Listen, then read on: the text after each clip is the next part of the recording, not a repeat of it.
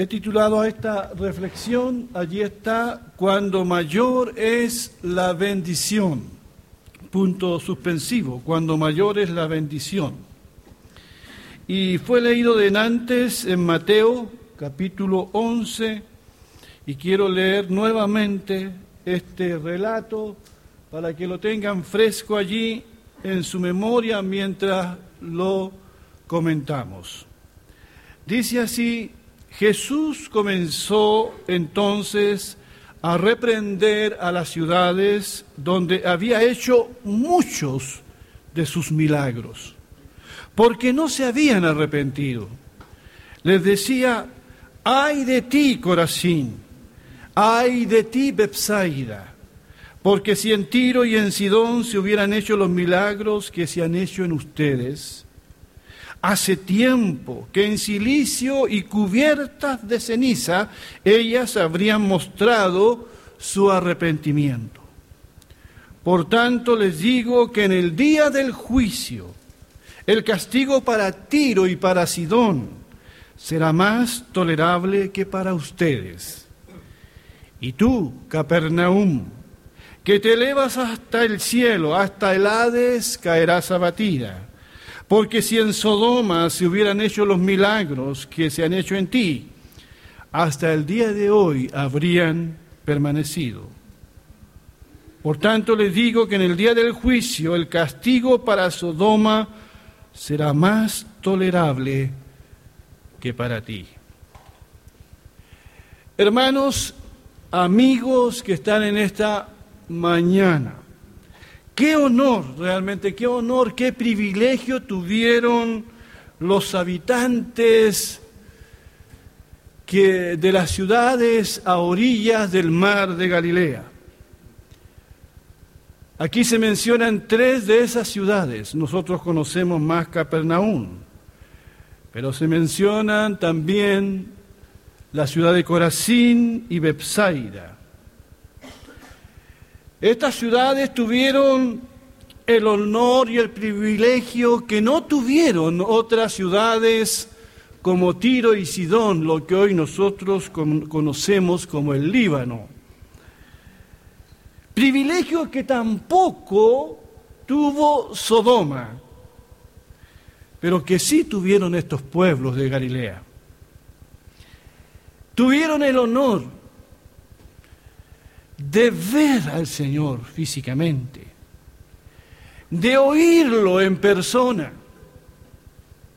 Tuvieron el privilegio de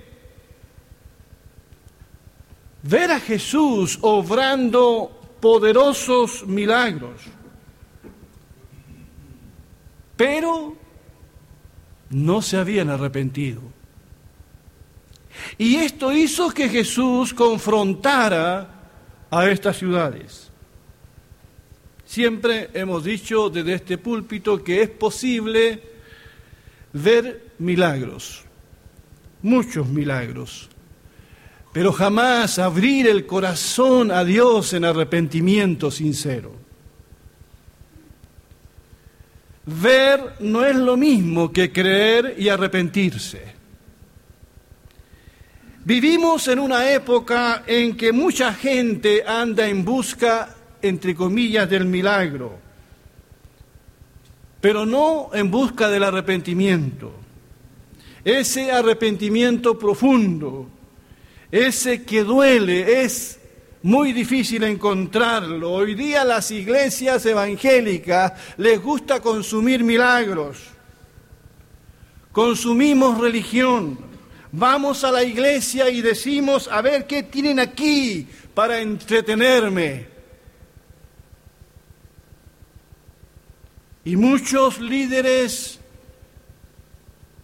y falsos apóstoles y profetas le profetizan mentira a la gente para retenerla o para entretenerla un poco más. Y la gente regresa a sus casas, pero sin arrepentirse, para volver en busca de más entretención el próximo domingo. Lo menos que la gente quiere hacer es abandonar el pecado. Y lo más triste de todo es que no se les habla del arrepentimiento del que hablaba Jesús. Y no se habla de la cruz de Cristo. Jesús visitó estas ciudades no sé cuántas veces. Vivía, dice la escritura, que tenía una casa allí en, en Capernaum. Eran ciudades muy cercanas la una de la otra.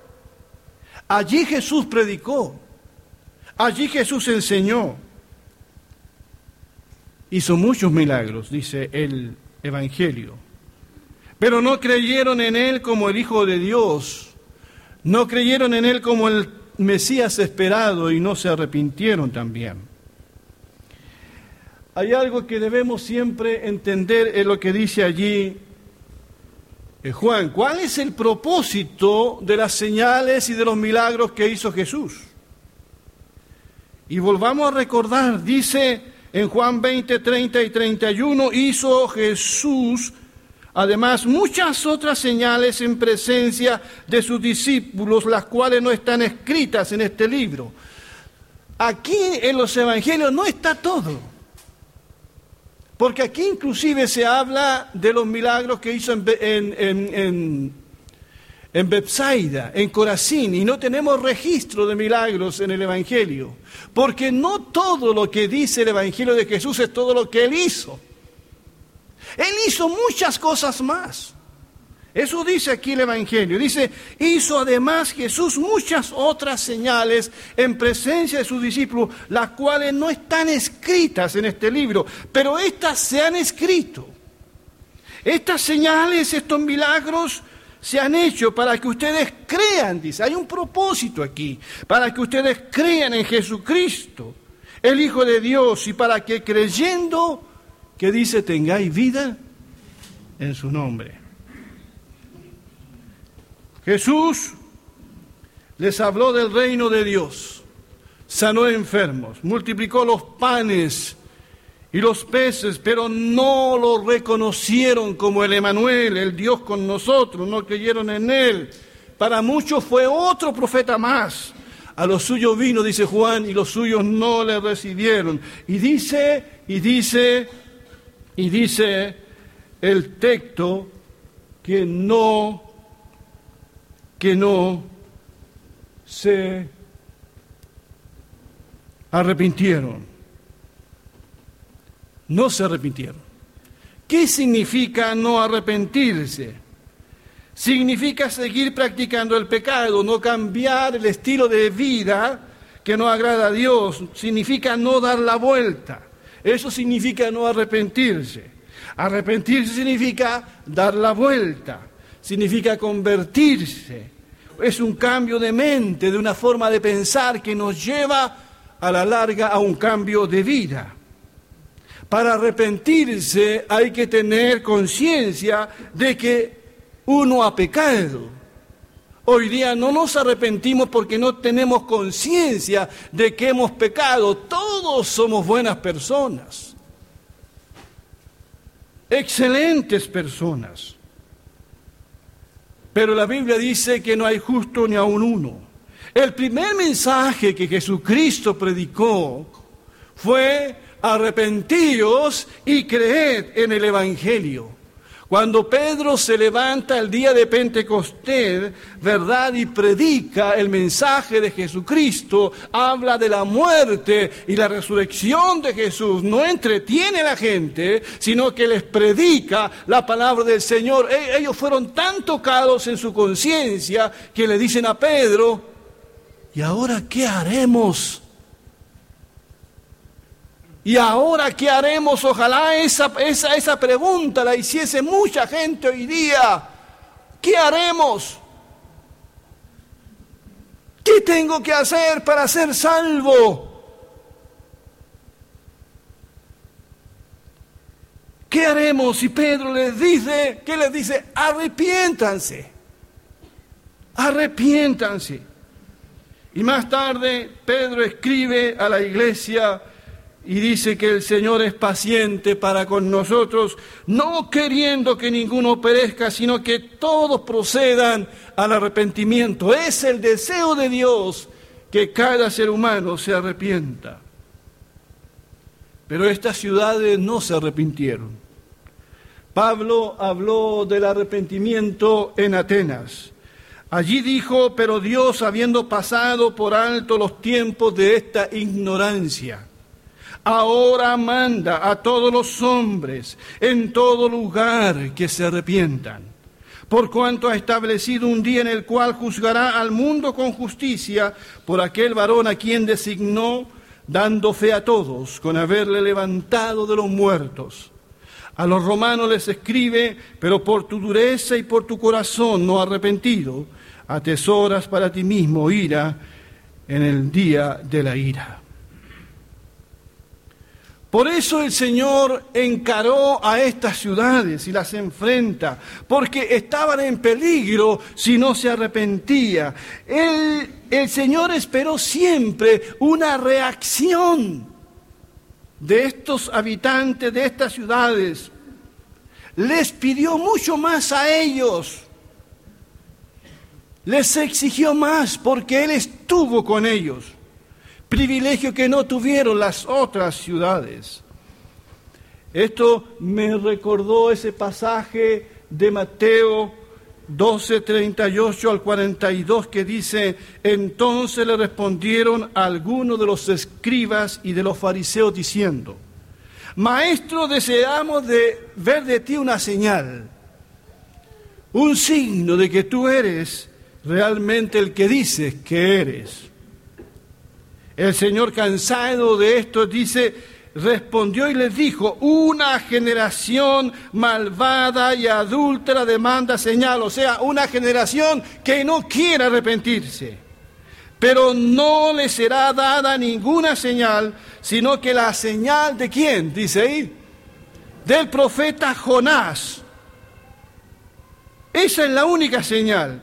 Porque así como Jonás estuvo tres días y tres noches en el vientre del gran pez, así estará el Hijo del Hombre en el corazón de la tierra tres días y tres noches. ¿Cuál es la única señal que Jesús dará? Su muerte y su resurrección de entre los muertos. No hay más señal, dijo Jesús. A esta generación que no quiere arrepentirse, no hay más. Y después dijo algo que está en sintonía con el pasaje anterior. Miren lo que dijo. Los hombres de Nínive, ¿se acuerdan? Esa gran ciudad. Se levantarán en el juicio contra esta generación, contra esa generación que estaba escuchando a Jesucristo. Y la condenarán porque se arrepintieron ante la proclamación no del Hijo de Dios, sino que ante la proclamación de Jonás. Y he aquí, dijo Jesús, uno mayor que Jonás en este lugar. La reina del sur se levantará en el juicio contra esta generación y la condenará porque vino de los confines de la tierra para oír la sabiduría de Salomón. Y aquí, dijo Jesús, uno mayor que Salomón está en este lugar a mayor bendición, mayor responsabilidad.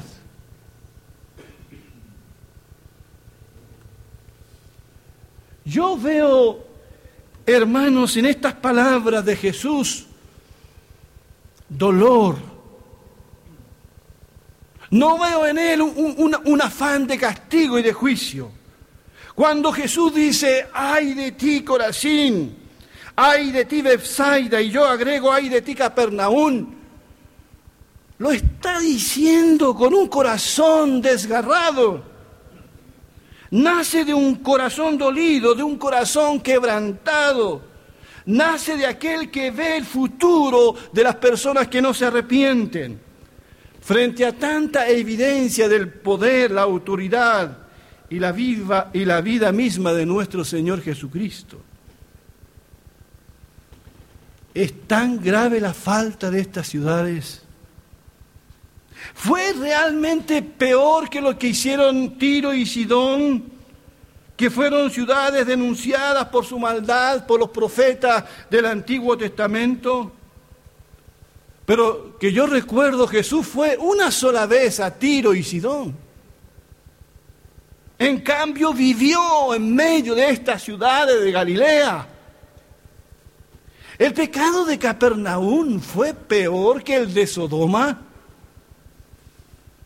Sin duda Jesús, hermanos, ve las cosas muy distintas a lo que nosotros la vemos. Sodoma y Gomorra, ciudades símbolo de la corrupción y de la perversión. Ciudades que según el Génesis fueron exterminadas por la ira de Dios. ¿Cuál fue el mayor pecado de Sodoma? No me respondan. ¿Cuál fue su mayor pecado? Quiero hacer el contraste para que entiendan cuál fue el pecado de Capernaum. Cuando uno piensa en Sodoma, inmediatamente piensa en inmoralidad sexual, pero eso no fue su mayor pecado. Hay varios pasajes que leía, pero encontré este de Ezequiel bastante interesante. He aquí que esta fue la maldad de Sodoma, tu hermana. ¿Y cuál fue esa maldad? Dice el profeta. Soberbia. Primero soberbia. El problema de los habitantes de Sodoma y Gomorra era la soberbia. Lo otro que dice, saciedad de pan. Lo tenían todo.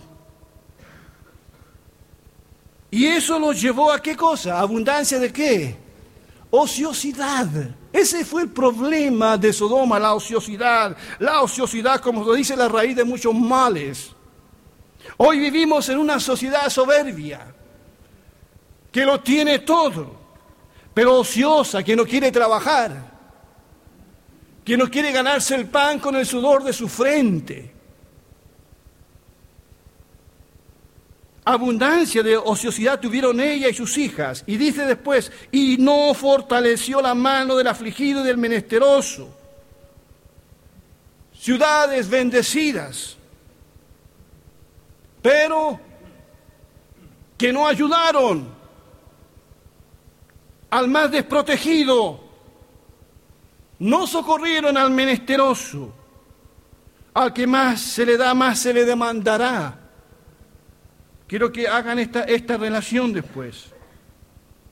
Y Génesis 13:13 13 dice, mas los hombres de Sodoma eran malos y pecadores contra Dios en gran manera. Pero nuestro Señor Jesucristo dice que Sodoma, mira lo que dice el Señor, porque a veces leemos y no entendemos.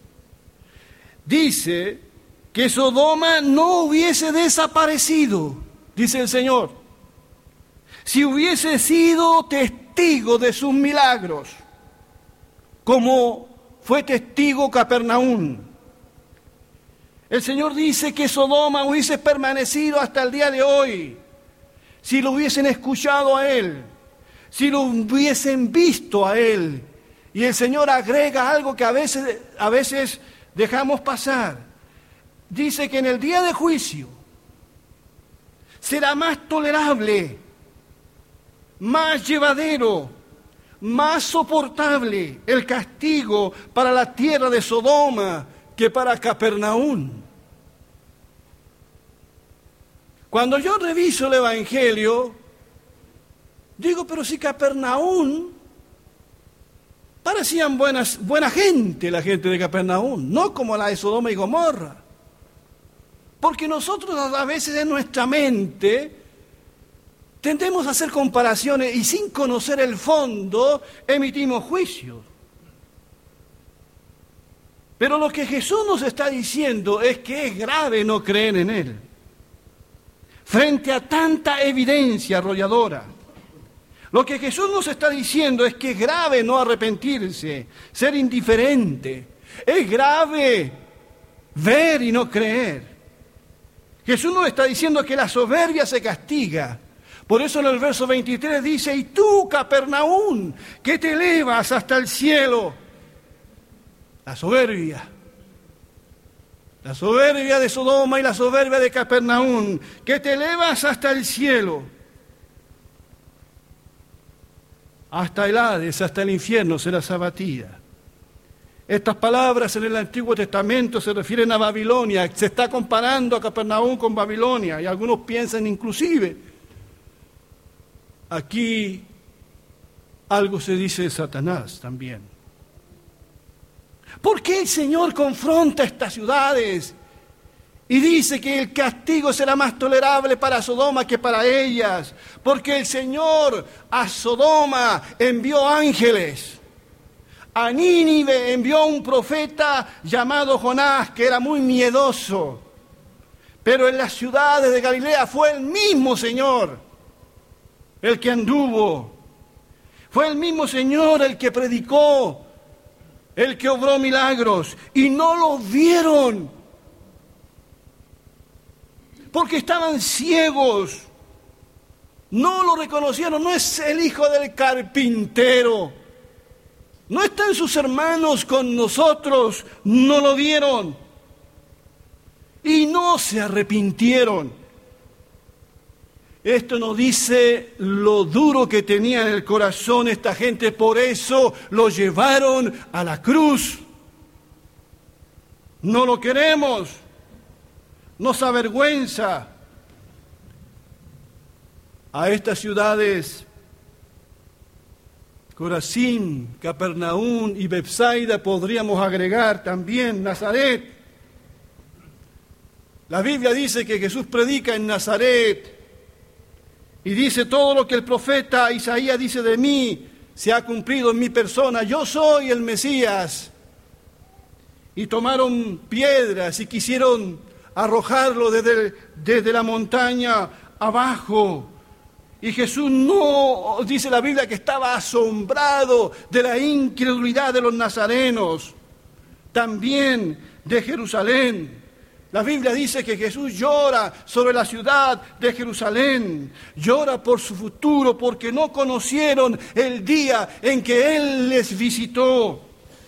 Y hay un pasaje del Evangelio donde Jesús dice, Jerusalén, Jerusalén, que matas a los profetas y apedreas a los que te son enviados. ¿Cuántas veces quise juntar a tus hijos como la gallina sus polluelos debajo de las alas y no quisiste? Mi pregunta en esta mañana, ¿qué tendría que decir Jesús de nuestras ciudades? ¿Qué tendría que decir Jesús de nuestros pueblos? ¿Estamos en ventaja respecto a Corazín, a Capernaum o Sodoma?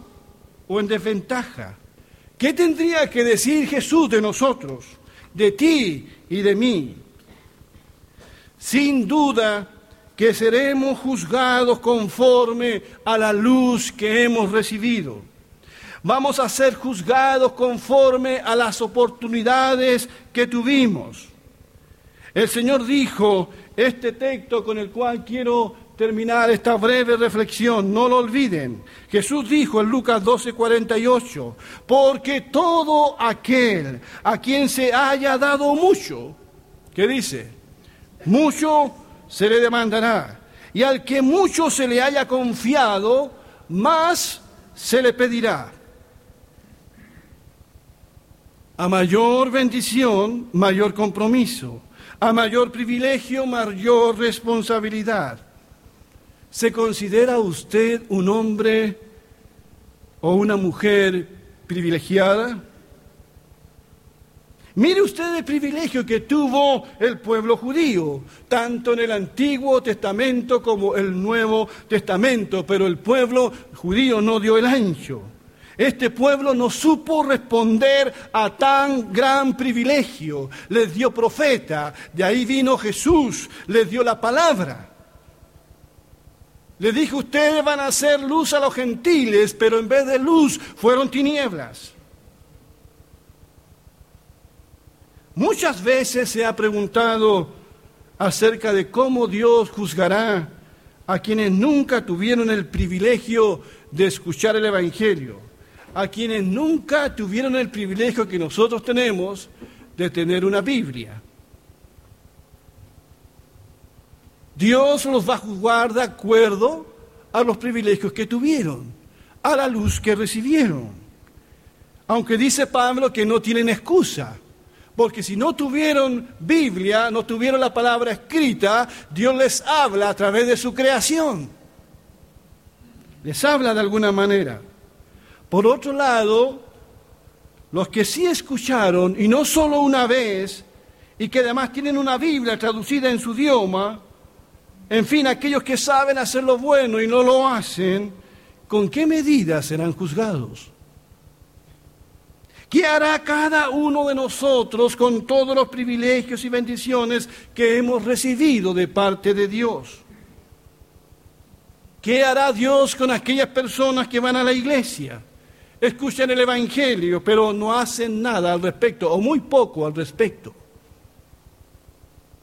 Algunos dicen, y lo he escuchado a veces decir, ¿cómo me habría gustado haber sido testigo presencial de lo que Jesús hizo y habló?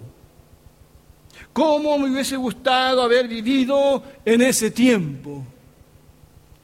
No sé de qué lado habríamos estado. Hermanos y amigos, lo único que sé es que este es el tiempo que nos ha tocado vivir. ¿Cuántos privilegios tenemos? ¿Cuánto hemos sido bendecidos? El Evangelio nos ha sido anunciado. Tenemos el conocimiento de la palabra de Dios, la tenemos escrita y la podemos escudriñar también. Jesús dijo, escudriñen las escrituras porque son ellas las que dan testimonio de mí. Tenemos la presencia del Señor porque Él dijo que donde hay dos o tres, yo estoy en medio de ellos. Tenemos ahora la iluminación del Espíritu Santo, privilegio que no tuvieron otros. El Espíritu Santo ha venido a quedarse con nosotros y nos guiará a toda verdad y a toda justicia. Nos consuela. ¡Qué privilegio! El Señor demanda de nosotros. El Señor demandará de todos los dones y privilegios que hemos recibido.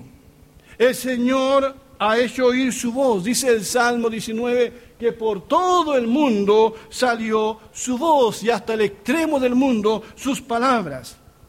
El hombre tiene todo lo que necesita para creer. Es cosa de mirar el mundo, mirar la creación, mirarse uno a sí mismo mirar las señales de los tiempos en que vivimos, pero aún así no creemos y no nos arrepentimos. Pensemos un poco, Dios nos habla de muchas formas y de muchas maneras, y aún nos habla en el dolor, nos habla en la aflicción, pero el hombre ciego no quiere, no quiere ver a Dios ni escucharlo. Nadie tendrá cómo excusarse en aquel día. Nadie. El día en que Dios juzgará a los vivos y a los muertos. Y según este relato del Evangelio, el juicio de Dios será lo más justo que hay. Por eso dice que será más tolerable, será justo. Seremos juzgados conforme a los dones y privilegios que hemos recibido. A veces nos quejamos de lo que no tenemos, pero cuántas cosas Dios nos ha dado. El llamado de Dios en esta mañana es que nos arrepintamos cada día, cada día. Y seamos buenos administradores de las bendiciones y privilegios que el Señor nos ha dado, porque a mayor bendición, mayor es la responsabilidad. Que Dios bendiga su palabra. Que Dios nos bendiga. Vamos a ponernos de pie, por favor.